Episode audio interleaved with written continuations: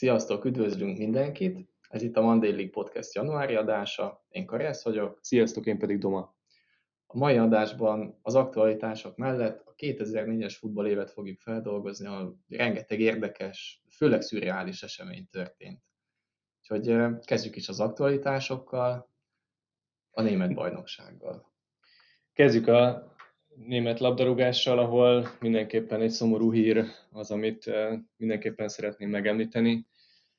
Nyilván a, mindenki hallotta, aki futball szerető ember Franz Beckenbauer, Franz Beckenbauer halálát. Kétszeres aranylabdás, ebb és világbajnok játékos vesztettünk el, aki amellett, hogy játékosként elképesztő sikereket ért el, szövetségi kapitányként is felért a csúcsra, és világbajnokságot nyert hazájának.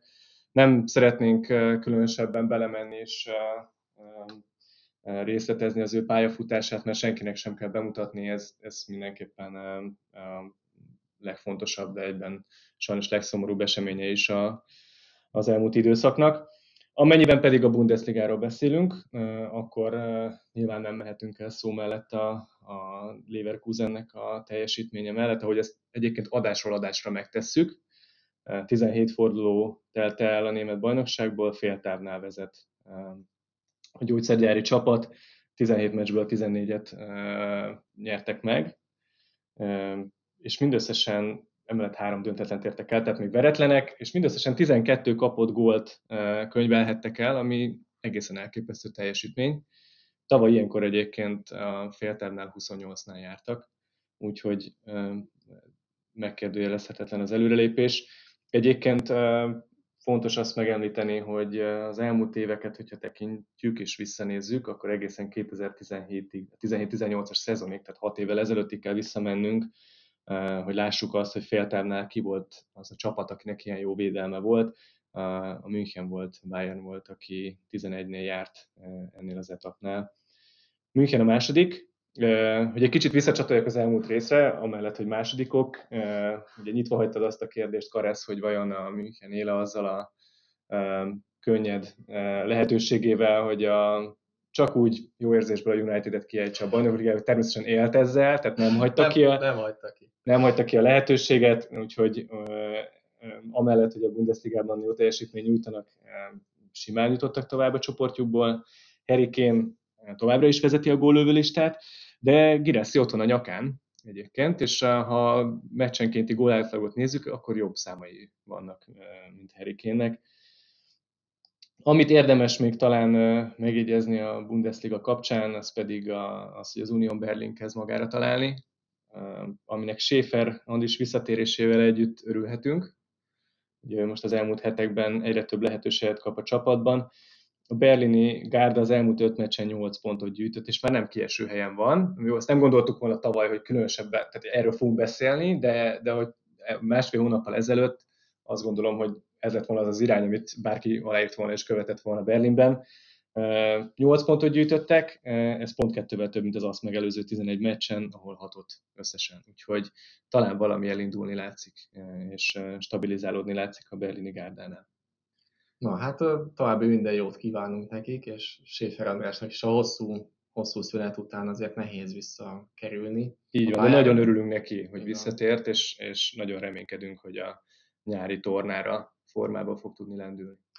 Folytassuk Spanyolországgal? Menjünk át Spanyolországba. Nézzük, mi a helyzet.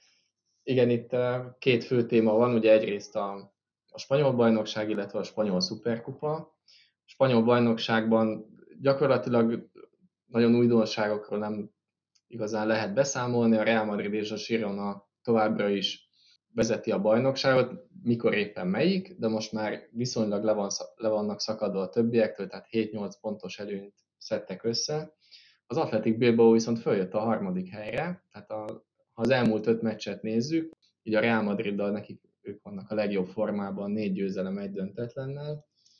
Itt Ernesto Valverde a vezetőedző, és ahogy ezt korábban is említettük, ugye a Bilbao az egy nagyon ortodox módon baszk csapat. Egyetlen egy külföldi játékos benne, aki Iñaki Williams, aki tehát is Spanyolországban született, de végig gánai válogatottat választotta, nyilván neki ez szívügye, de ugyanaz szerintem ő maximális szinten mondható baszknak, hiszen a testvére Nico Williams ő például ugye spanyol válogatottat választotta, és Iñaki Williamshez tartozik egy nagyon szép rekord is, hiszen ő 251 meccsen folyamatosan játszott a spanyol bajnokságban. Azt a minden.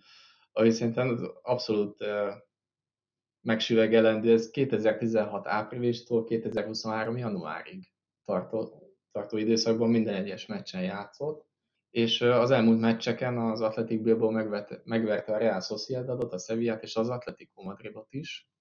És most egy nagyon jó korszakot él a csapat. Mögöttük van a Barcelona és az Atletico Madrid. A Barcelonánál észrevehető egy bugdácsolás, ez majd később fog említeni a spanyol szuperkupában is kicsúcsosodott mondhatni.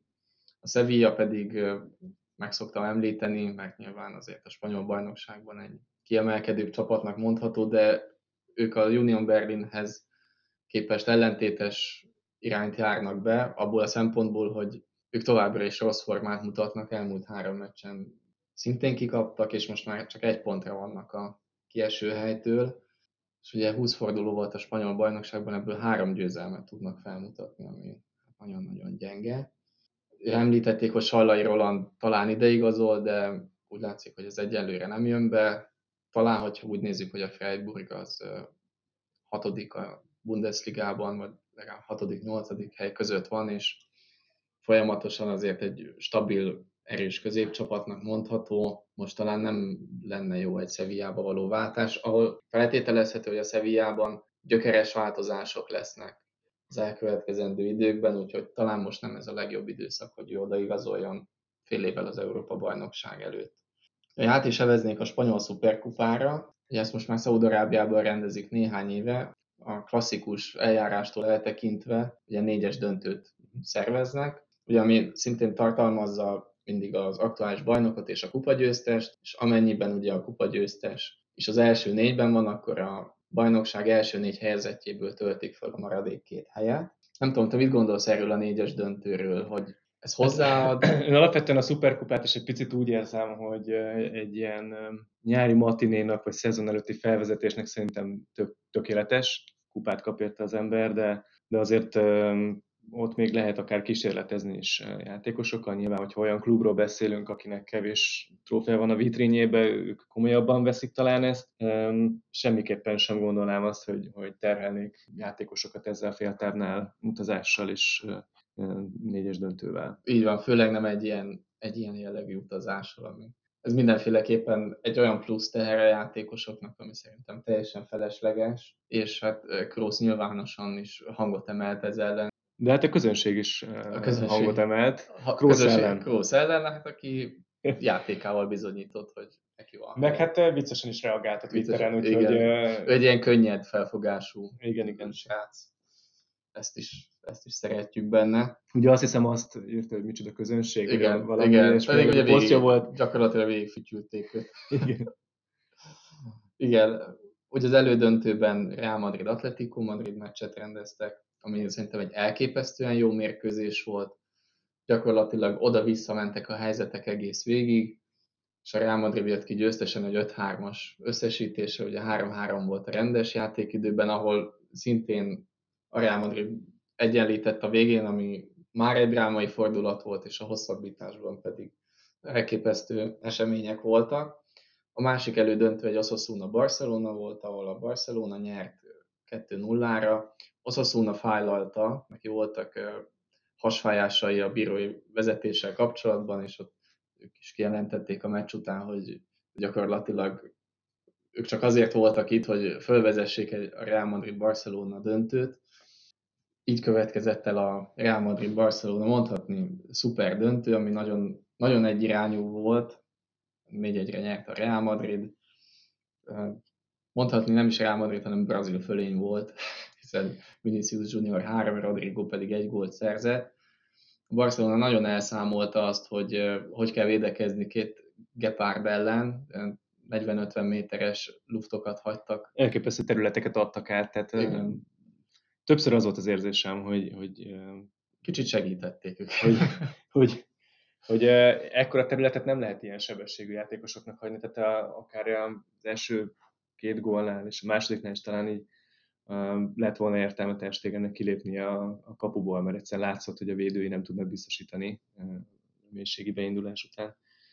Talán ez egy jó párhuzam a tavalyi évvel kapcsolatban, ahol viszont egy nagyon sima Barcelona győzelem volt, ez egy 3-1-es győzelem volt, 3-0-ás vezetés után tudott szépíteni a Madrid, és ott a bajnokságban is jobb volt a Barcelona, annyival, amennyivel most a Real Madrid jobb, úgyhogy most van egy ilyen irányú változás Spanyolországról.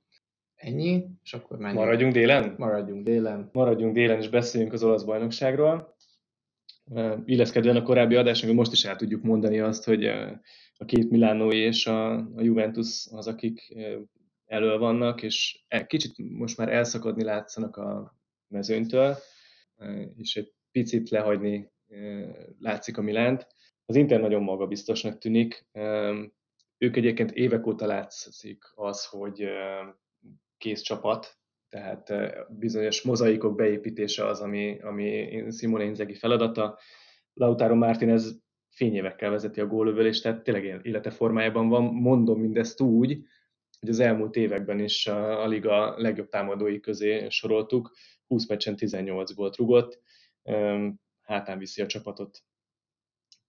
Nem tudom, hogy korai kijelenteni azt, hogy Juve Inter párharc lesz a bajnoki címért, már csak azért sem, mert nagyon nehéz a Milán bekategorizálni.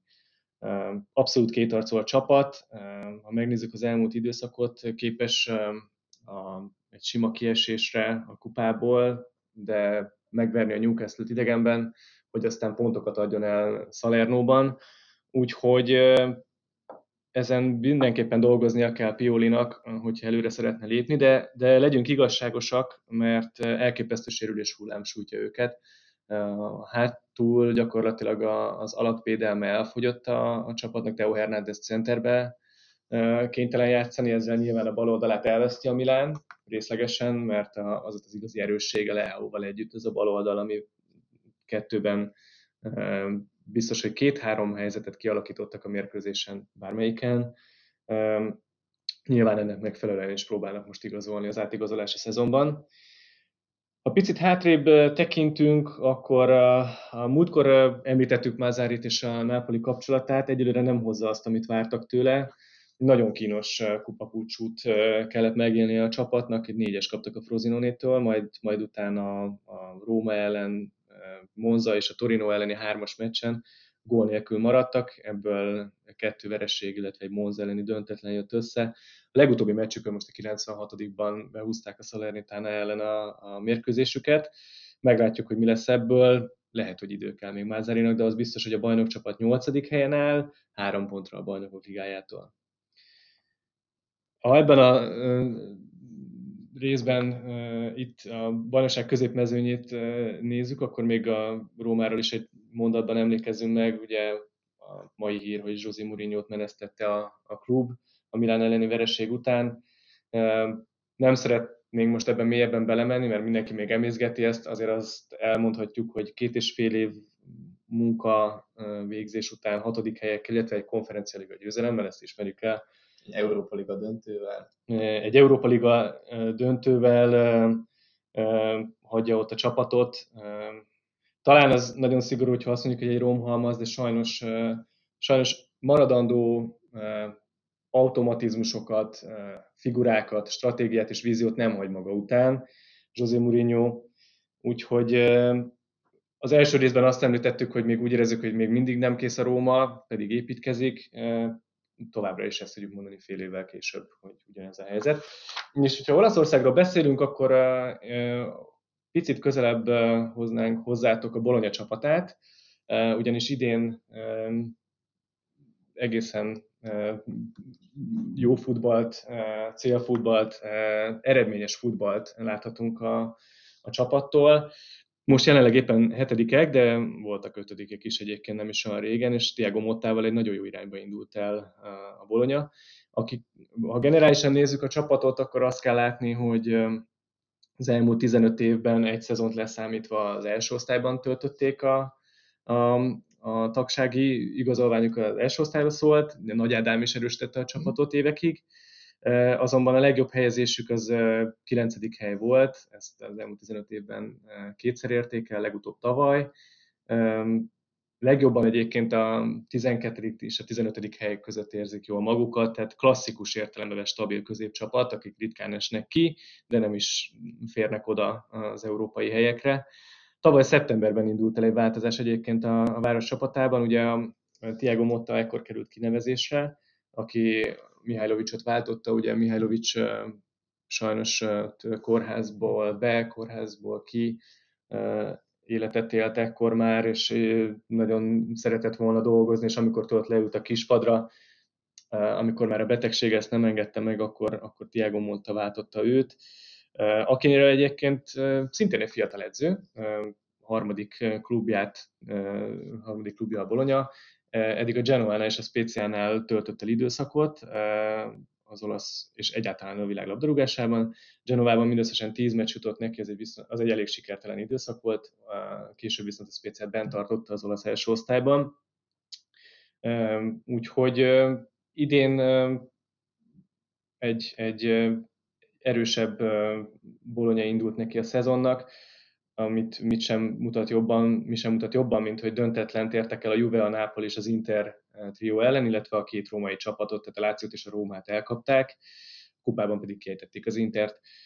Eh, keretüket tekintve egyébként eh, két, két játékost érdemes talán kiemelni, az egyik Louis Ferguson, aki a középpálya közepét uralja, és teszi ezt nagyon jó teljesítménnyel. Ő egyébként egy 24 éves kótválogatott játékos, úgyhogy nyáron készülhetünk rá, hogy hogy a mérkőzésen, a magyar válogatott elleni mérkőzésen is megmutatja magát, illetve Joshua Zirkzé, az, akit még szeretnék kiemelni, ő a 22 éves holland válogatott játékos, aki a Bayern Münchenben nevelkedett, és nagyon-nagyon jó formában van idén. 7 gól és 2 assziszt a mérlege a ligában.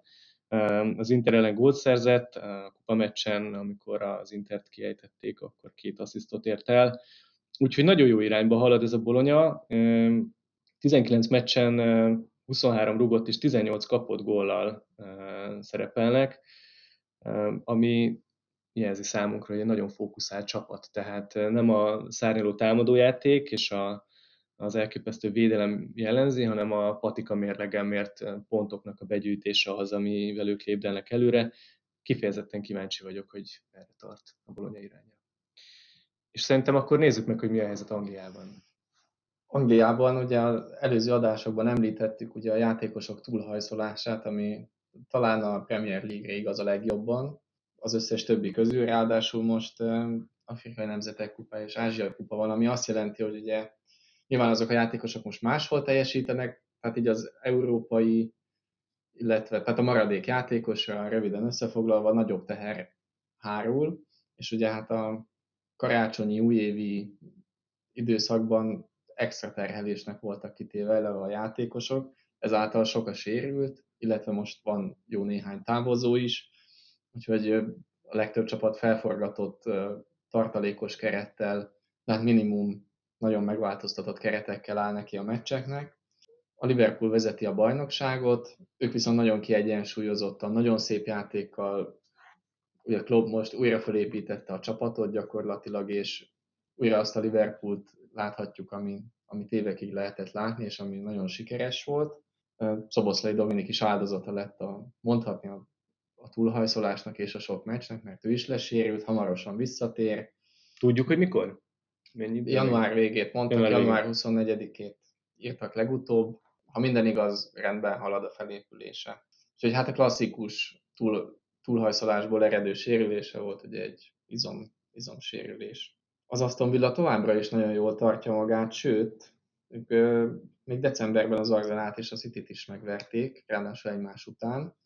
Ugye Liverpool mögött az Aston, a Manchester City van, őket követi az Aston Villa, az Arsenal és a Tottenham. Arsenal viszont egyértelmű hanyatlásban van, ők, őket elérte a sajnos mondhatni, hogy egy december-január környékén szokásos formahanyatlásuk. Ugye el, elmúlt meccseken egy győzelem, két döntetlen és négy vereség a mérlegük.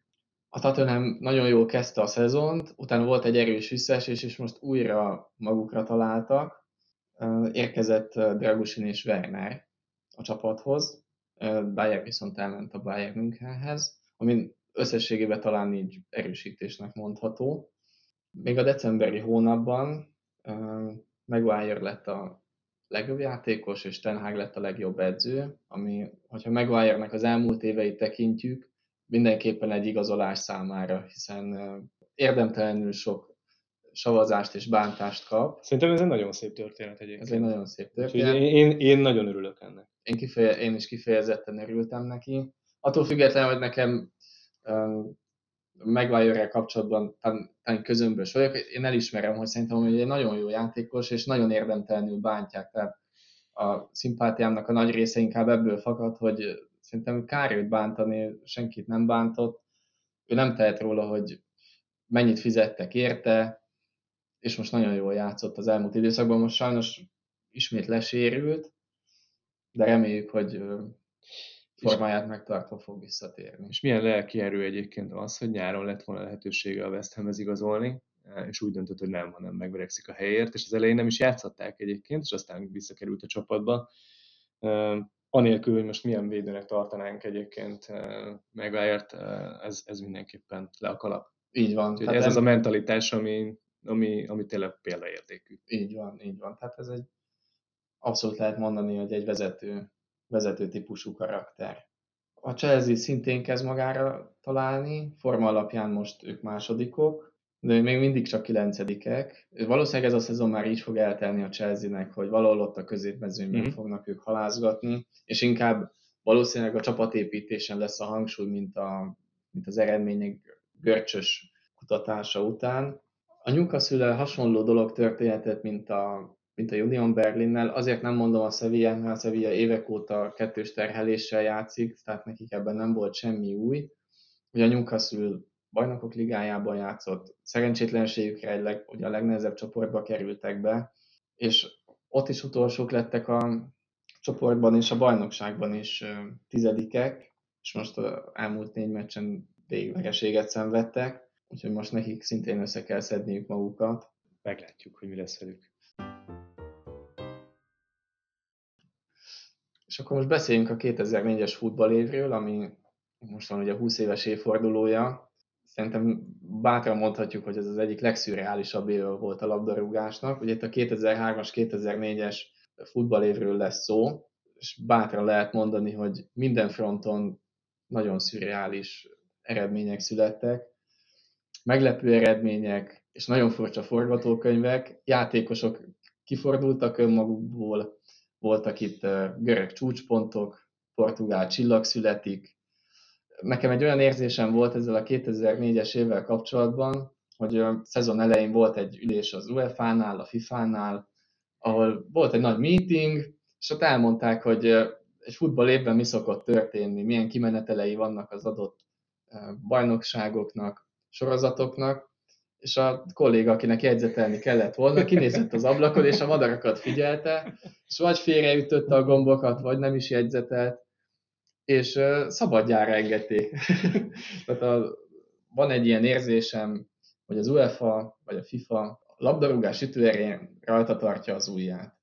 E, igen, és egyébként ez nagyon érdekes, mert ezért gondoltuk azt, hogy itt az, az okos Tobiás keretében feldolgozzuk, mert hát egyrészt ugye 20 éves évfordulóját éljük a, ennek az évnek, másrészt rengeteg vicces dolog történt akkor, és vannak olyan pontok, ahol esetleg kapcsolódási pont lehet az idei évhez, az idei Európa-bajnoksághoz, és abszolút egyetértek, nem is olyan, mint hogyha nem ment volna át egy e-mail, vagy nem jegyzetelt volna valaki, hanem mint hogyha sorozatosan rossz az infokukacra ment volna a, a, az egymásnak szóló értesítés, és magában a, a rendszerkarbantartás, mert tényleg elképesztő dolgok történtek, úgyhogy, úgyhogy nézzük is végig. Ők repkedtek a fejek.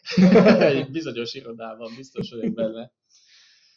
Igen, tehát ebben a szezonban kronológiailag az utolsó az Európa-bajnokság, de talán ez volt a csúcsa. Tehát a szezon csúcsa mégis valahogy ez, ez lett, a többi se lesz semmi. Ugye itt Portugália rendezte ezt az Európa-bajnokságot, és azóta is az egyetlen sorozat, ugye Európa-bajnokságot és világbajnokságot tekintve, ahol a, az első és az utolsó meccset is ugyanaz a két csapat játsza, ugye ez történetesen Görögország és Portugália volt. Aki esetleg már kevésbé emlékszik erre az Európa-bajnokságra, ez egy 16 csapatos Európa-bajnokság volt, és mondjuk a legesélyesebb csapatok az a portugál, spanyol, angol, francia, olasz, német, holland és cseh. Most anélkül, hogy felsorolnánk a keretek összetételét, talán ugye őket lehetett tekinteni a legesélyesebb csapatoknak. Az első meccs ugye rögtön egy Portugália-Görögország volt, ahol Görögország nyert 2-1-re, és ugye a portugálok szépítőgólját Cristiano Ronaldo szerezte, aki ekkor még mindig a legtöbb meccsen csereként szállt be, Simão Szabróza helyére. Igen, de bocs, tehát hogy ilyenkor még azért nem kellett volna nekünk nagyon gyanakodni, hogy itt valami félresiklás lesz, mert azért láttunk már ilyet, hogy a, a hazai nagy csapat, címvédő csapat az első meccsen betlizik. Ugye emlékszünk arra, hogy Franciaország is 2002-ben nem úgy kezdte a VB-t, ahogy gondolta, vagy Argentina 1990-ben ugyanúgy az első meccsét elrontotta, úgyhogy itt még akár lehetett volna bármi. Így van, így van. Tehát ez, és az ottani meccs képesen utalt arra, hogy itt nagyon oda kéne figyelni a görögökre, mert olyan dolgokat látunk volna tőlük, ami arra engedett volna következtetni, hogy le fogják tarolni a mezőnyt, ami egyébként mondhatni nem is történt meg, de, de a végén, végén mégis úgy alakult. Ugye itt egy nagyon gyors vonalvezetéssel a legérdekesebb meccseken és a legérdekesebb momentumokon mennék végig. Rögtön a csoportmeccsek vége felé, ugye a, volt egy svéd-dán meccs, illetve egy olasz-bulgár meccs, ahol úgy alakult, hogyha amennyivel a svéd-dán meccsen 2-2-es döntetlen születik, vagy ugye 3-3 vagy 4-4, abban az esetben az olaszok ha fejükön pörögnek, sem fognak tovább jutni ebből a csoportból. Csodák csodájára 2-2-es döntetlen született, úgyhogy a 88. percben született a, az utolsó gól.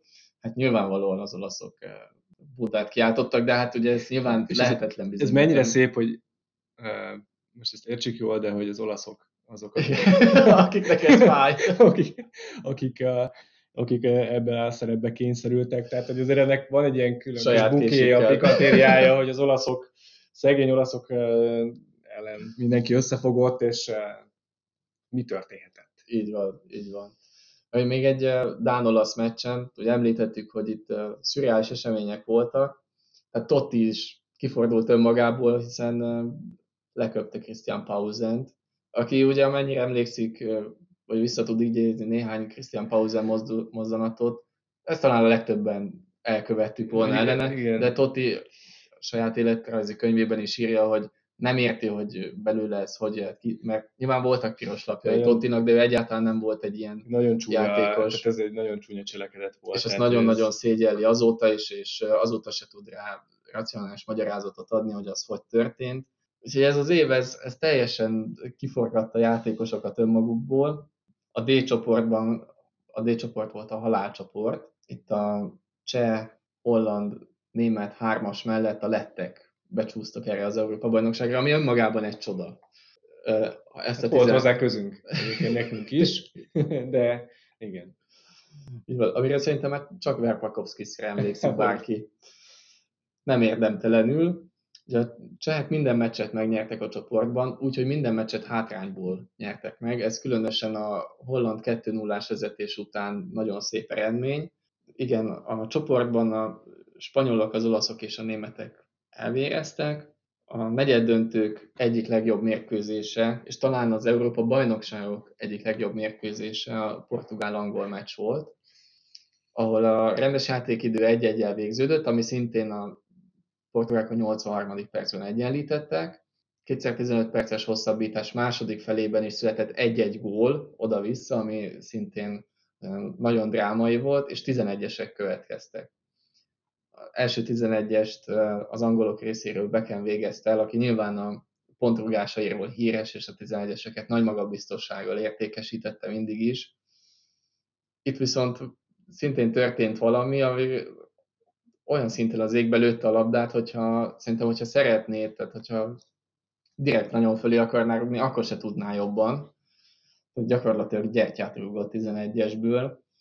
És innentől kezdve szinte mindenki értékesítette a 10-es, Rui Costa szintén fölé rúgta. Ez azért nagyon érdekes, mert tehát két ilyen játékos, aki csúcson volt, és nagyon-nagyon jók voltak 11-esből, pont ők rúgták föl, és például az a Helder Postiga, akire nem tudom, hogy te egyáltalán emlékszel -e. Hát arra emlékszem, hogy bepörgette a tizit. Igen, és ő nagyon, nagyon lazán, épp hogy becsorgott egyébként, de hogy tehát, ilyen világklasszis lazasággal bepörgette. Jó, azért hagyj védjen meg Rui Kostát, hogy egy elképesztően durva gólt rugott. A hát az... hosszabbításban gyakorlatilag 20 méterről a kapus feje fölé fölverte kapufásra. Az igen, és egy, egy három ember pörgetett igen, magáról. Úgyhogy egy utólag azt mondjuk, hogy ez benne volt.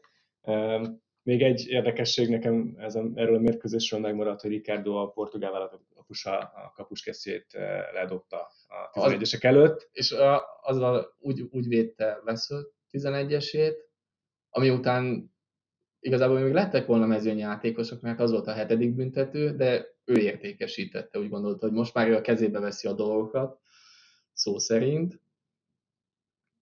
Szintén a negyed döntőkben volt egy görög-francia mérkőzés, ugye ekkor a francia csapat nagyon-nagyon jó volt, ugye ez még a 2000-es Európa bajnok részben a 2000-es és a 98-as csapatra épülő csapat volt, de már ott voltak benne a szuperfiatalok, ugye Arrival, Trezegivel és a többiekkel. Valahogy kikaptak a görögöktől egy nullára.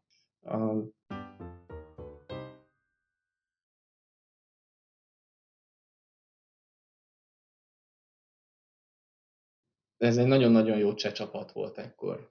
Ugye ez a Petricek, Újfalusi, Jankulovski, Schmitzer, Medved, Rosicki, Baros, Koller. Talán Baros gólkirály is lett ezen a Baros gólkirály is lett, így van. Agyba főbe verték a Dánokat, 3-0-val küldték őket haza, és el is érkeztünk a, az elődöntőkhöz, ahol a portugál-holland meccsen Ronaldo és Manis góljával, illetve ugye szépítettek a végén a hollandok, de kettő egyre a portugálok nyertek, majd a másik meccsen volt egy csegörög mérkőzés, ahol már, már nagyon sejtette mindenki, hogy aranyosak ezek a görögök, ügyesek, de most már az itt lesz a vége, mert ez a cseh csapat, hát ez hátrakötött lábbal is meg fogja őket verni, és ekkor a labdarúgásban ilyen szégyenletes szabály volt érvényben, ez az ezüst gól. Elképesztő, hogy miért találnak ilyeneket?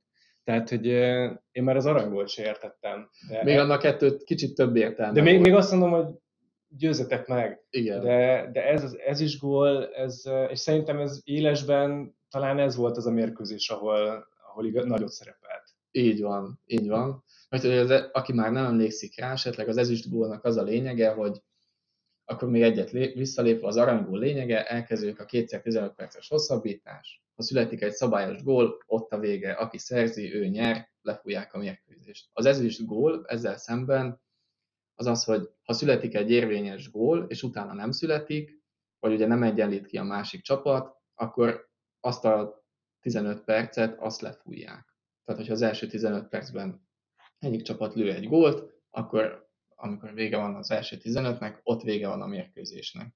És itt az történt, hogy a 105. percben ami ugye a legutolsó perc az első 15 perces hosszabbításnak. Egy szögletből gólt szereztek a görögök, és így a cseheknek búcsúzniuk De kellett. gyakorlatilag talán középkezésre nem volt idő. Nem? Így van, tehát, így van, tehát ott vége. vége gyakorlatilag arangol volt szinte. Így van, így van. És elérkezett a döntő, ahol uh, ugye portugál-görög mérkőzést rendeztek, ahogy említettem is ez volt az első és az utolsó meccs, az Alfa és az Omega, és uh, Otto Rehagel vezényletével és Styles fejesével nyertek a görögök 1-0-ra. Egyébként a görögök ugye hat mérkőzést játszottak az egész Európa-bajnokságon, 7 gólt lőttek, és 4 gólt kaptak, viszont a kieséses szakaszban nem kaptak gólt, ami mindenféleképpen becsületes. Úgyhogy eh, ez egy görög győzelemmel zárult, ami azóta is a görög csapat nagyon messze volt az ismétléstől, vagy a hasonló kiemelkedő szerepléstől. De kétszer megverték a házigazdát az, az EB első és utolsó meccsén. Így van, így van. Én ettől függetlenül szerencsének mondom, ahogy ők nyertek, mert minden mérkőzésen valahogy úgy meg hát senki nem várta ezt. És szerintem azóta se érti senki se országban, tehát ezért ha megnézzük, hogy azóta hány világversenyre jutottak, és ott milyen teljesítményt értek el, akkor akkor ez látszik. Egyébként nyilván csapat, a csapatban rejlett az erejük, tehát a mm, Aristász kilógott felfele talán, de... Karagunis lett a Karagunis. A legjobb játékosa, illetve de emlékszem még Zagorakisra húzó Zagorakis. névre, aki a Bolonyáig vitte el. kapuban, és a Dellas. Ő ugye Dellas, ő romás, romás volt. volt. Igen. Így van. Úgy de hát, hogyha csak megnézzük, hogy a korábban említett csapatoknak bármelyikét, azért uh, nagyságrendekkel jobb játékosok voltak, de hát a a ez, ez a, két... a derbi napján győz. Így van, így van. hát ez a 2004-es év. És még egy extra a görögöknek, hogy ott rendezték az olimpiát is, úgyhogy a 2004-es év egy csúcspont volt a görögök számára. Ugye említettem, hogy a portugálok számára viszont csillag születik volt, hiszen Cristiano Ronaldo-nak ez volt az első nagy tornája, hogyha úgy veszük, hogy a 20 éve folyamatosan ott van minden nagy tornán, és mindegyiken be is talált. Ugye itt is szerzett kettő gólt, egyet a legelső meccsen, illetve az elődöntőben, Ugye te említettem, hogy Simao helyére jött be minden meccsen, és valahogy mindig sokkal jobb volt, mint Simao, és akkor a végén már volt kezdőjátékos is. Figóval a szélen fantasztikus munkát végeztek. Ha úgy veszük, még középen ugye ott volt Deco vagy Rui Costa váltva, Man is, ez egy fantasztikus portugál csapat volt, de te nem mindenkit szívleltél ebben a portugál csapatban ennyire. Hát én azt éreztem, hogy egy nagyszerű, nagyszerű csapata az egyébként. A 2006-os vb is nagyon jó gárdával mentek ki a portugálok. Én ott már azt sajnáltam, hogy Rui Costa lemondta a válogatottságot, mert néztem volna még együtt a már megerősödő Cristianoval, hogy mire képes Portugália. Ami nekem hát szívfájdalmam volt, az az, hogy Pauleta játszott 9-esben, aki válogatott mezben nem találta a góllövő cipőt, klubcsapataiban viszont igen, nem volt jó portugál csatár sajnos. Én, én Nuno Gomez mindig szerettem, és azért neki voltak jó meccsei. Ezen az ebben is voltak jó meccsei Nuno Gomeznek. Spanyolok ellen. Spanyol, így van. De hát ő a 2000-es ebben futott igazán nagyot de ez, ez mindenképpen hátránya volt a portugál csapatnak. És utána volt egy nagy űr, nagyon sokáig nem volt rendes befejező csatára a portugál csapatnak. De hát, hogyha 2004, akkor, akkor beszéljünk még más tornákról is. Itt még nincs vége. Nincs vége, mert hogyha azt mondod, hogy ez a görög futballnak volt a nagy éve, akkor azt mondom, hogy a portugál futball sem mondhat el mást, bár a döntőt elvesztették hazai környezetben, és ez nyilván ez, ez fájdalom, de egyébként azért utólag büszkék lehetnek a teljesítményükre. De hát a Bajnokok Ligájában egy portugál csapat ért fel a csúcsra 2004-ben.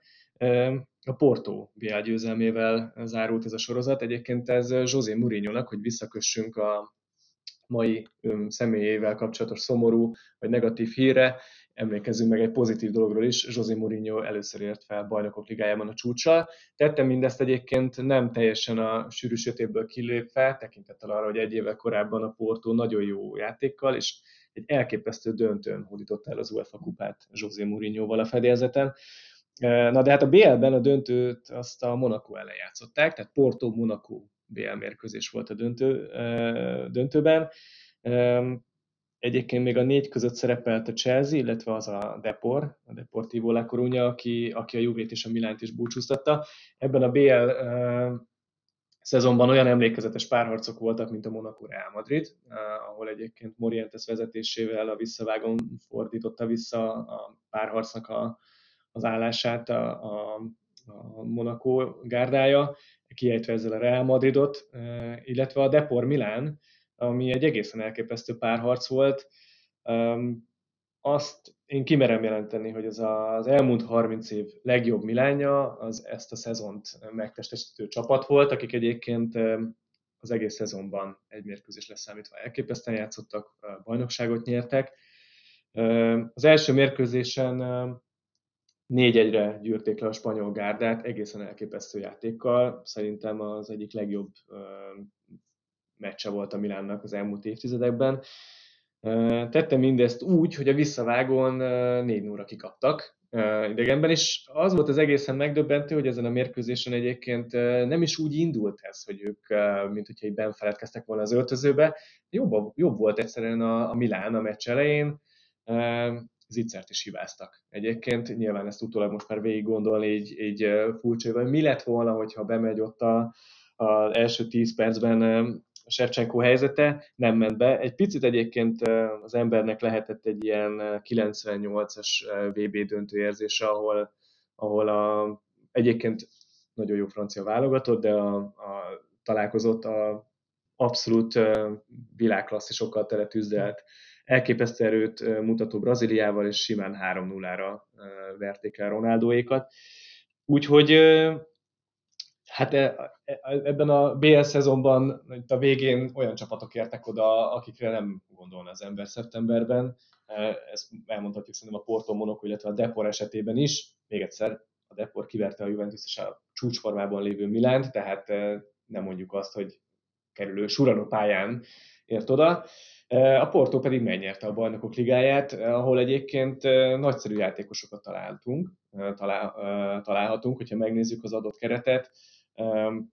A pályának mindegyik részét lefedően. Kapuban Vitor Báját, aki egyébként nagyon jó kapus volt a saját korában, a védelemben pedig olyan játékosok, mint Paulo Ferreira vagy Ricardo Carvalho tűntek föl, José Mourinho kezei alatt. Ugye mind a ketten Angliába vették az irányt, Carvalho aztán a Madridba is áttette a székhelyét, nagyszerű védő volt. Tehát, és Paulo Ferreira ugyanez elmondható.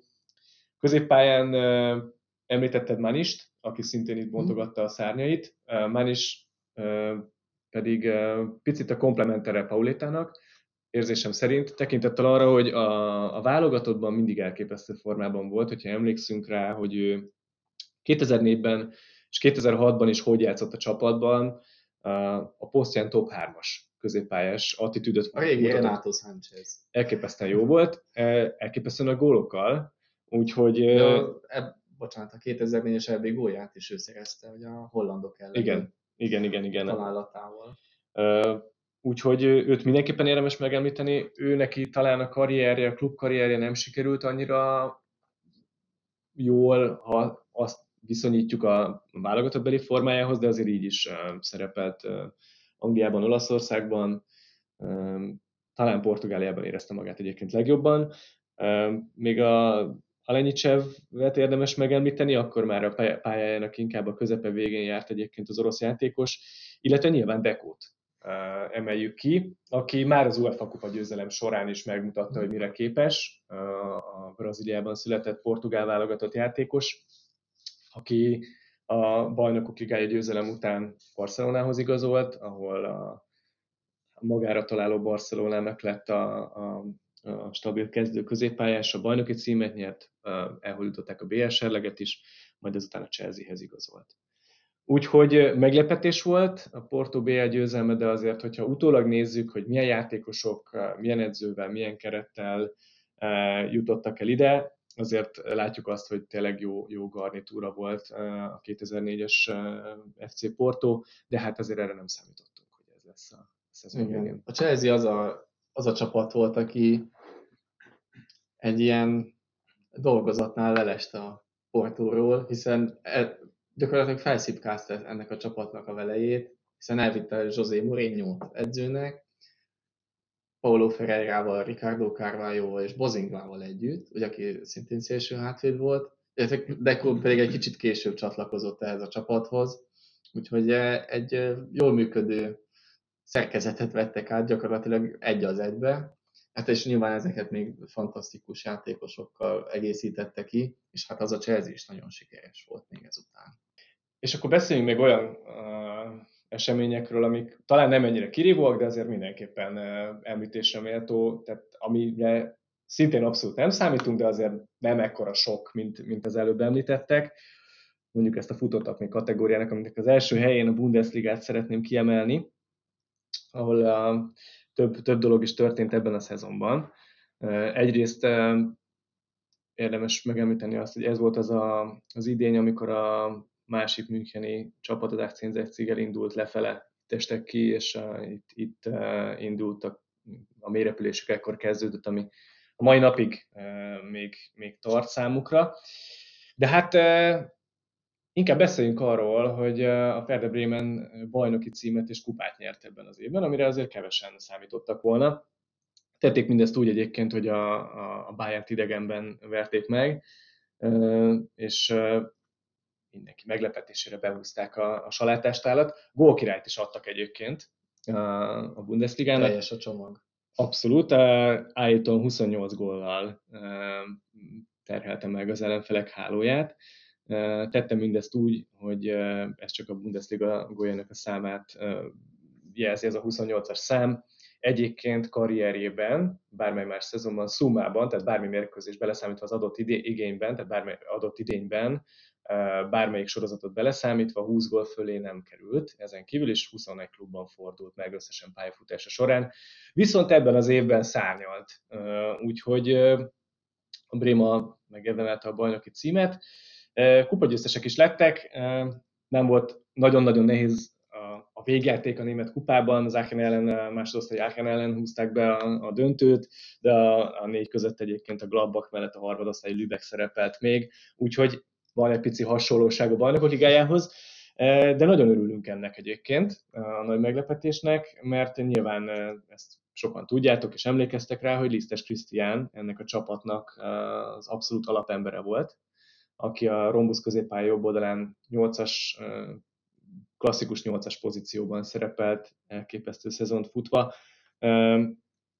Úgyhogy nagyon büszkék lehetünk rá, hogy ő magyar játékosként bajnok és kupagyőztes lett Németországban. Tettem mindezt úgy, hogy 30 mérkőzésen lépett pályára az első 30 mérkőzésen, tehát abszolút alapember volt. Azonban sajnos az ominózus meccsen a Bokum ellen nagyon súlyos sérülés szenvedett áprilisban, ami meg is pecsételte sajnos az ő pályafutását 28 éves volt, ekkor ereje teljében volt Liszes Krisztián, aki hát egy évet várt, pontosan egy évet a visszatérésére. Pár meccset még játszott Brémában, lába már sosem volt sajnos olyan jó, mint régen, és próbálta visszanyerni a formáját, de, de többször elmondta, hogy egyszerűen már dagadt a lába, fájt. Biztos vagyok benne egyébként, hogy itt évek is számítanak a súlyos tércsérülések kezelése kapcsán. Most 20 évvel ezelőtt még, még valószínűleg más lehetőségek voltak, mint manapság. Úgyhogy ez mindenképpen sajnálatos, viszont gratulálunk neki, mert parádés az, hogy, hogy Bundesliga bajnokként minden mérkőzésén pályára lépve képviselte a csapatát, és nekem ehhez kapcsolódik a quiz kérdésem, Karesz, mert hogy ma is lesz quiz. Hadd halljuk. Ugye 2004-es szezonban ezt, ahogy most ecseteltük, magyar Bundesliga bajnokot avattunk, és Lisztes Krisztián a harmadik volt egyébként mm. magyar játékosként, aki, aki elnyerte ezt a, a, elnyerte a salátástállat. És az a kérdésem, hogy tudod-e, hogy ki volt a másik kettő, aki, aki német bajnoknak valhatja magát? Rutka János mindenképp, Kaiserslautern, sikersztori, Hm? Illetve az a kérdésem, hogy Illetve János csapattársa volt a másik? Hát, Tehát, hogy ugyanaz az év? Ugyanaz a csapat? E, így van, így van. Ez a 97-98-as szezon, tehát jó, jó irányba kopogtatsz, e, és Rutka János volt az egyik. Annyit elmondok még neked, hogy a Rutka Jánoshoz hasonlóan a másik játékos és szintén szerepelt a Ferencvárosban. Akkor nem Lőv Zsolt. nem, nem Lőv Zsolt volt kap, kapuvédő volt, és nagyon sokáig Szűcs Lajos? Így van, Szűcs Lajos és német bajnok, illetve Rutka, Rutka János, és nekik is egyébként gratulálunk. Ha így viszont egy picit megnézzük, hogy hogyan született ez a két bajnoki cím, azért a Lisztes esetében alapemberként, húzó névként érte el ezt az elképesztő sikert, és ugye a, a, duplát, mert hogy kupagyőztes is lett, Rutka, illetve Szűcs 3-3 mérkőzésen szerepelt a 97-98-as szezonban. Nagyon büszkék vagyunk rájuk is, de ő nekik picivel kevesebb szerepük volt talán a bajnoki címben, illetve nem, talán picit kevesebb szerepük volt a bajnoki címben, mint, mint Lisztes Krisztiánnak. És akkor szintén van egy hasonló, ehhez nagyon hasonló történet, ez Spanyolországban történt meg, ez pedig a Valenciának a csúcskorszaka, hiszen a Valencia is duplázott, ők ugye nem ők is bajnokságot nyertek, ők nem a kupát nyerték meg, hanem UEFA kupát nyertek. Mai szemben ugye nagyon furcsa, hogy a, hogy a Werder Bremen is duplázni tudott, ugye mai állapotokat, illetve hogyha mondjuk az elmúlt tíz évet is akár felölelhetjük, ennek tükrében ugye szinte elképzelhetetlen, hogy ez a csapat nyert. Ugyanez szerintem igaz a Valenciáról is, hiszen az elmúlt jó néhány évben ők már egy nagyon erős veszőfutáson vannak keresztül. Ekkor viszont eh, ez egy csúcs Valencia volt, Rafa Benitez edzőségével, ekkor Rafa Benitez is a legjobb éveit élte edzőként.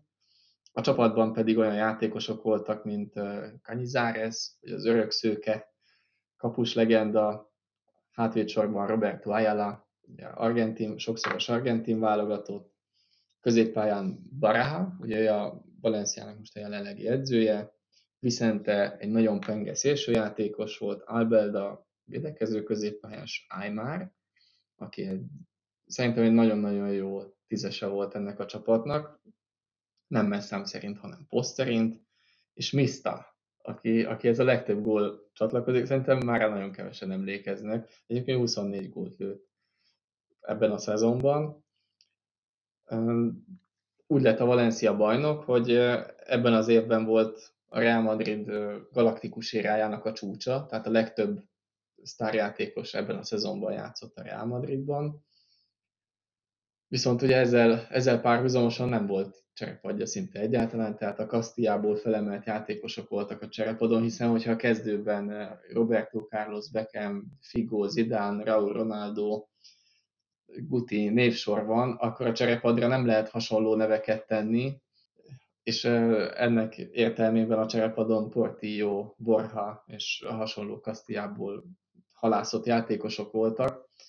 Ugye amiből az lett, hogy a Real Madridnak volt egy darab kezdőcsapata, amivel végigjátszotta az összes meccset, aminek az lett a vége, hogy írtózatosan elfáradtak a szezon végére, amiből az lett, hogy az utolsó tíz meccsen hét vereséget szenvedtek, három győzelem mellett, de, és az utolsó öt meccset az zsinórban veszítették. Akkor már szerintem már a Ludány Halászi FC is megütötte volna a Madridot, akkor tényleg már annyira, annyira végük volt, hogy mindenki megverte őket, úgyhogy maga biztosan vezették az ősz, ősszel a bajnokságot, tehát az őszi bajnok a Real Madrid volt, és a végén negyedik helyre csúsztak be. A Barcelona pedig Rijkaard vezetésével és Ronaldinho tündöklésével lett második. Tehát a Valencia ebben a szezonban tudott nyerni, úgy, hogy egyébként az utolsó két meccset ők is elveszítették, de így is magabiztosan nyerték a bajnokságot. Az UEFA kupában pedig a Marseille-t tudták legyőzni 2-0-ra. Még érdemes talán megemlíteni akkor, hogyha erről az évről beszélünk, a, az aranylabda szavazást. ugye a győztes Shevchenko lett, ami egyébként olyan nagyon nem meglepő, mert, mert tényleg nagyon jó éve volt egyébként ekkor a Milánnak. Több jó év után. igen, olasz gól király lett, bajnok lett, európai szuperkupa győztes lett, úgyhogy ő érthető. Dekóról beszéltünk, Deco szereplése is érthető második helyen. Ronaldinho már egy picit kevésbé, mert neki nem volt ekkor egy jó idénye, és ami igazán érthetetlen az az, hogy Thierry Henry lemaradt a dobogóról, és ez annyira látványosan maradt le, hogy az első három helyzet a 133 és 175 közötti szavazatszámot kapott, Thierry Henry ezzel szemben csak 80 voksot kapott, egy olyan szezon után, ahol veretlenül lett bajnok az Arsenállal, Community Shield-et is nyertek, illetve 30 góllal Premier League-ben gól király lett, szumában pedig 42 gólt ért el. Úgyhogy aranycipős is. Úgyhogy, úgyhogy ez, ez sokak számára érthetetlen volt, egy utólag nézve is az. Így van, tehát ugye ez az Invincible szezonnak is említett veretlen csapat, ugye ez az a top bajnokságban ez azóta is példanélküli. Az én kvíz kérdésem pedig a 2004-es topigazolásokhoz csatlakozik, illetve egy kis, ez egy ilyen visszaemlékezés és összefoglalás, hogy amíg ma már nagyon könnyen kiadnak 80-100 millió eurót gyakorlatilag nem azt mondom, hogy középszintű játékosokért, hanem olyan játékosokért, amiből még nagyon könnyen lehet az, hogy nem lesz belőle szinte semmi. Addig, és most nem is az érték a lényeg, hogy mennyibe kerül meg, hogy, mert azóta infláció, stb. Tehát nem is erre akarom az egészet kiegyezni, hanem megnéztem, hogy ki volt a top 5 igazolás ekkor. de, de inkább csak a top 3-at említem, hogy szerinted ezek közül ki volt a legdrágább. Okay. Eto Mallorcából Barcelonába, Rooney Evertonból Manchester Unitedbe, Drogba Marseille-ből Chelsea-be. Hát én csak Ahogy a Chelsea, nagyon közel vannak egymáshoz. A Chelsea, habi, hogyha a Chelsea habitusából indulok ki, akkor azt gondolom, hogy ők nem annyira nézték azt, hogy hogyan kell elhozni Franciaországból a drogbát, úgyhogy én ráteszek. Jó tipp, amúgy nagyon közel vannak egymáshoz, úgyhogy ez egy kicsit alattomos kérdés volt. Egyébként Rooney. Rooney. 30 millió euróval nyert. Csak hogyha ugye azt nézzük, tehát hogy a top 5-ben volt Eto, Rooney, Drogba, illetve Emerson és Ricardo Carvalho. Igazából arra szerettem volna ezt az egészet kiegyezni, hogy akkor sok pénzt megalapozottan töltött, költöttek el játékosra, amíg ma egy kicsit sokkal könnyedebben szúrják a csapatok a óriási összegeket a játékosokra, úgyhogy ha ezt a top 5-öt nézzük, ebből mind az öt nagyon bevált hosszú távon, és ezek hosszú távú befektetések voltak, és mindenki sikeres volt a klubjánál hosszú távon. És ez egy ilyen visszaigazolás akart lenni ezzel kapcsolatban. Ez pedig a Flóri és a Haverok című epizódunk, részünk, ahol a 2004-es futballévet nem fogjuk elengedni, viszont a hazai vonatkozásait mindenképpen szeretném megemlíteni. Tudod-e, hogy ki volt ekkor a Magyar Válogatott Szövetségi kapitánya Karesz? Jó, tudom, egy élő legenda, maga Lothar Mateusz. Így van. Így van, tehát 2004 volt az az év, ahol Lothar Mateusz először mutatkozott be a Magyar Válogatott Szövetségi kapitányaként a válogatottunk kispadján. Ugye 2003. decemberében robbant a bomba, hogy egy igazi világsztár fog leülni a, a kispadra, és hát ez mindenkit izgalomba hozott. Én is emlékszem, hogy akkor még gyerkőcként teljesen oda voltam, hogy most végre minden elindul is, és meg fog változni. És egyébként ez jogos feltételezés is volt, mert senkit nem megsértve, ő azért az első ilyen komolyabb név volt, vagy világsztár, aki leült a válogatottunk kispadjára, hogyha Puskás Ferenc nem számoljuk, akkor ezekben az évtizedekben azért ő, ő tényleg egy, egy, egy rangos futballvilágnak az ez elismert csillagaként érkezett hozzánk, és tette mindezt úgy, hogy rengeteg újoncot avatott a válogatottban. Nekem az a kérdésem, hogy mi az, ami, ami neked megmaradt erről az időszakról, Mateusz kapitánykodására? Bármilyen momentum, amit... Hát az, hogy végre oda keveredtünk, hogy barátságos meccseken nagyon jó csapatokkal játszhattunk. Így van, és egyébként ebben neki, ha minden igaz, akkor komoly szerepe is volt, tehát a, a barátságos mérkőzések lekötésében Lothar Mateusznak kiemelt szerepe volt, úgyhogy ebben az évben sikerült játszanunk Brazíliával és Németországgal is többek között. Később játszottunk még Argentinával is, meg a, a Liga válogatott a Real Madriddal is összemérhette a, a, a, a tudását, úgyhogy ez mindenképpen mindenképpen megemlítendő. Ugye Brazíliától először kaptunk kitétmérkőzésen történelmi során, mert korábbiakban, amikor hivatalos mérkőzésen játszottunk, akkor Brazília soha nem győzött le minket, de ez mindenképpen egy futballünnepnek számított az a mérkőzés, még akkor is, hogyha, hogyha azért komolyan kikaptunk tőlük. Majd elérkeztünk 2004 nyarához, nem tudom, hogy emlékszelek arra, hogy itt mi történt a barátságos mérkőzéseinken közvetlenül a világbajnok is elejtezők előtt. Hát a Németországgal játszottunk, ami előrevetítette, tehát ott tettük tönkre az ő Európa bajnoki szereplésüket. Így van, tehát a, a Németországot Németországban, hazájukban 2-0-ra vertük meg Torgel Sándornak a duplájával, majd nem sokkal később Skóciát 20 duplájával, többek között 3-0-val mind a kettőt idegenben hoztuk le a két mérkőzést. És hát most nyáron rendezni fognak Németország, Magyarország, illetve Skócia, Magyarország mérkőzéseket, úgyhogy meglátjuk, hogy itt a 20 év távlatából mire számíthatunk.